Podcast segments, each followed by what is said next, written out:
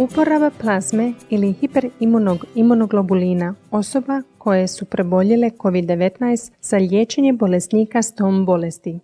Dobar dan, ja sam Irena Zakarije Grković, suvoditeljica Hrvatskog kokrena s Medicinskog fakulteta u Splitu.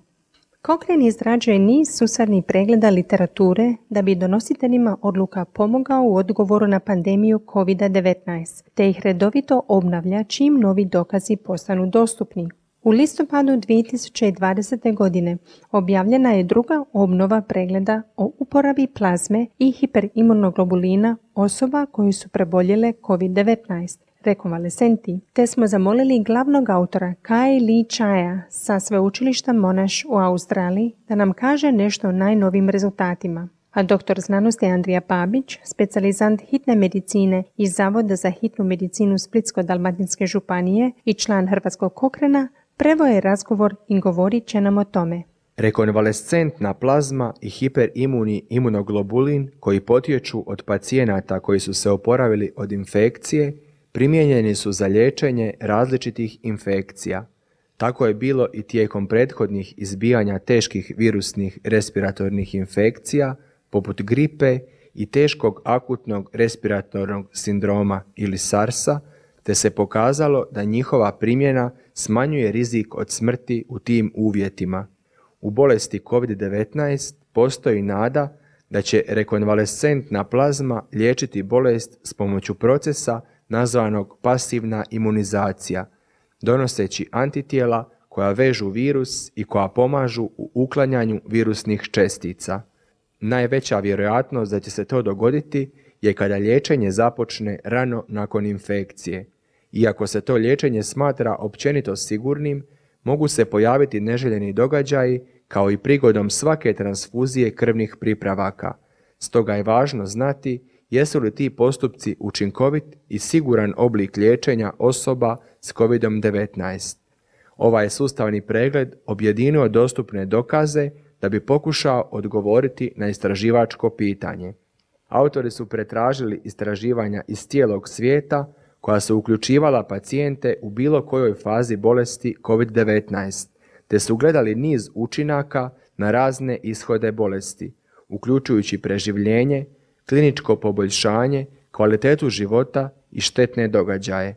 U ovo su obnovljeno izdanje sustavnog pregleda uključili 19 istraživanja o rekonvalescentnoj plazmi, od kojih su dva randomizirana, a osam nerandomizirana istraživanja s kontrolnom skupinom.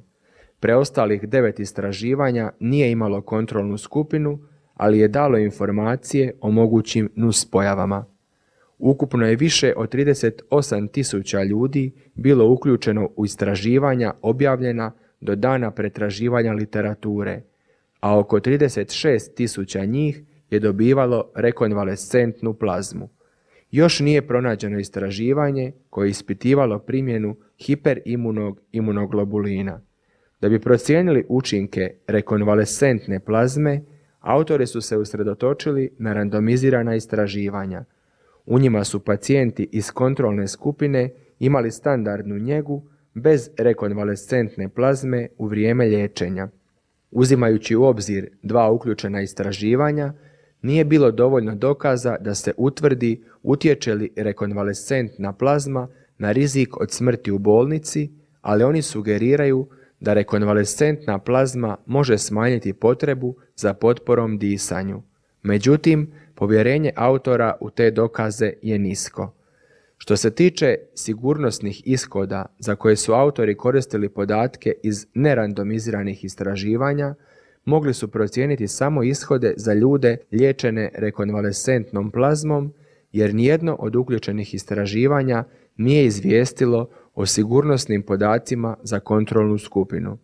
Bilo je nekih ozbiljnih štetnih događaja koji bi se mogli povezati s rekonvalescentnom plazmom, poput smrti, alergijske reakcije ili poteškoća disanja. Ali ograničeni podaci, dostupni do danas, znače da nema dovoljno dokaza da bi se utvrdilo izaziva li terapija rekonvalescentnom plazmom ozbiljne neželjene događaje, a povjerenje autora u dokaze je također nisko. Ukratko, Podaci iz istraživanja koja su bila dostupna sredinom kolovoza 2020. godine znače da i dalje nismo sigurni u učinkovitost i sigurnost primjene rekonvalescentne plazme u ljudi s COVID-19. Unatoč opsežnoj pretrazi literature, autori su uspjeli uvrstiti samo dokaze niske pouzdanosti. Pronašli su dva objavljena randomizirana istraživanja koja su oba rano prekinuta, jedno zbog suzbijanja bolesti na mjestu ispitivanja, a drugo zbog nalaza protutijela na SARS-CoV-2 u krvi ispitanika već na početku istraživanja. Sudionici su primali niz drugih vrsta liječenja zajedno s rekonvalescentnom plazmom, a neki su imali osnovne zdravstvene probleme prije nego što su se zarazili i dobili COVID-19. Stoga ne možemo znati jesu li prijavljeni učinci posljedica djelovanja rekonvalescentne plazme, druge vrste liječenja ili jednostavno prirodnog tijeka bolesti COVID-19. Hitno su nam potrebni rezultati više visoko kvalitetnih randomiziranih istraživanja koja će ispitati važne kliničke ishode poput smrtnosti i potrebe liječenja na intenzivnoj njezi. Autori su svjesni činjenice da se to polje istraživanja brzo mijenja. Trenutno je u tijeku 140 istraživanja, od kojih je preko 70 randomiziranih. Autori će i dalje obnavljati ovaj kohren sustavni pregled kao živi sustavni pregled. Tako će osigurati da on odražava najnovije dostupne dokaze. Autori navode da postoje dva randomizirana istraživanja koja su objavljena u privremenoj verziji. Međutim, brza procjena ta dva istraživanja je pokazala da ona neće promijeniti trenutne cjelokupne zaključke, no autori će pričekati njihovu konačnu objavu da bi ih potpuno razmotrili u sljedećoj obnovi ovog pregleda. Ako želite pročitati ovaj susarni pregled i pratiti daljnje obnove kako rezultati više istraživanja koji su u tijeku postaju dostupni, jednostavno pođite na internet na stranicu Kokren knjižnice i pretražite pojam plazma i COVID-19.